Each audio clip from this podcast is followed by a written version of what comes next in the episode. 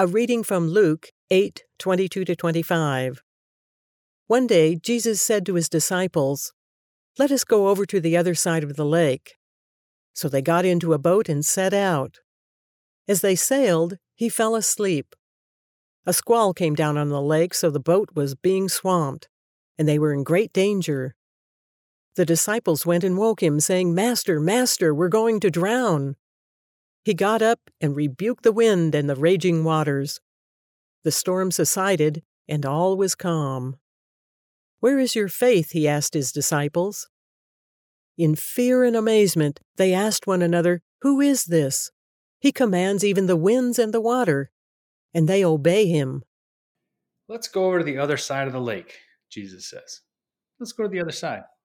And there's actually so much packed into that invitation. Where did he say that? He said it in Capernaum. He's just been giving all these parables about wheat and mustard seeds, and he's teaching farmers about the kingdom using farmer illustrations. They all know what's on the other side of the Sea of Galilee.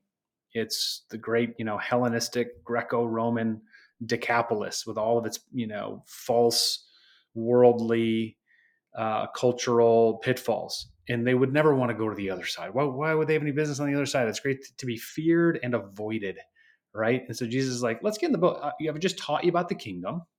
Now come on this boat with me. We're going to go the other side. And they would have been afraid probably. And what's fascinating to me is their fears were actually right.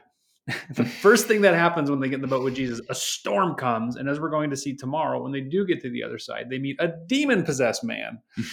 So, um, so what's going on here? You know, Jesus says, "Come on, get in the boat with me. We're going to go a place you haven't been before." We might be afraid when we start following Jesus out. He teaches us about the kingdom. Now let's go live the kingdom. That sounds scary.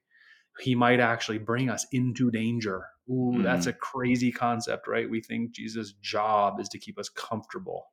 Mm. Nope. He's going to bring us into danger. Why?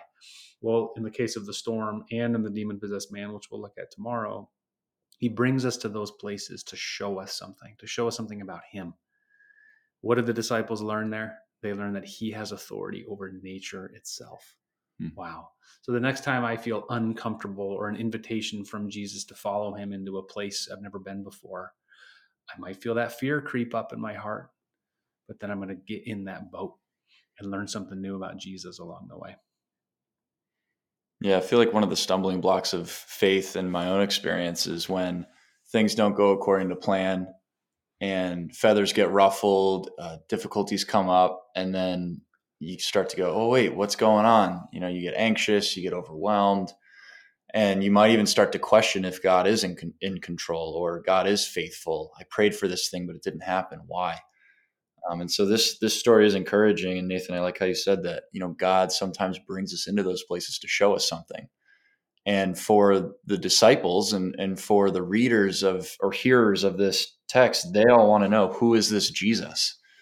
Um, is Jesus just a, a, teacher, a prophet, or is he mm-hmm. who he says he is? Mm. I don't know. I can't remember if he's revealed his nature at this point, but is he the Son of God? Is he the mm. Messiah that's going to save save the world? And we we discover, like you said, Nathan, that the qualities of God are exuded in Him being authoritative over nature, and it's just one small example. But um, yeah, all that to say, it's it's really interesting to think that we could follow someone who would lead us into dangerous places, but that God can use that in a way that's you know encouraging for us. It, it seems backwards almost. Mm-hmm. Yeah, I think the uh, greatest challenge of the modern church is to uh, answer that question that the uh, disciples in the boat are asking, and it's asked many, many, many times through the Gospels.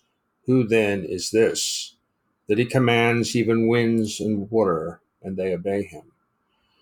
Uh, who do they say that I am? Who do you say that I am?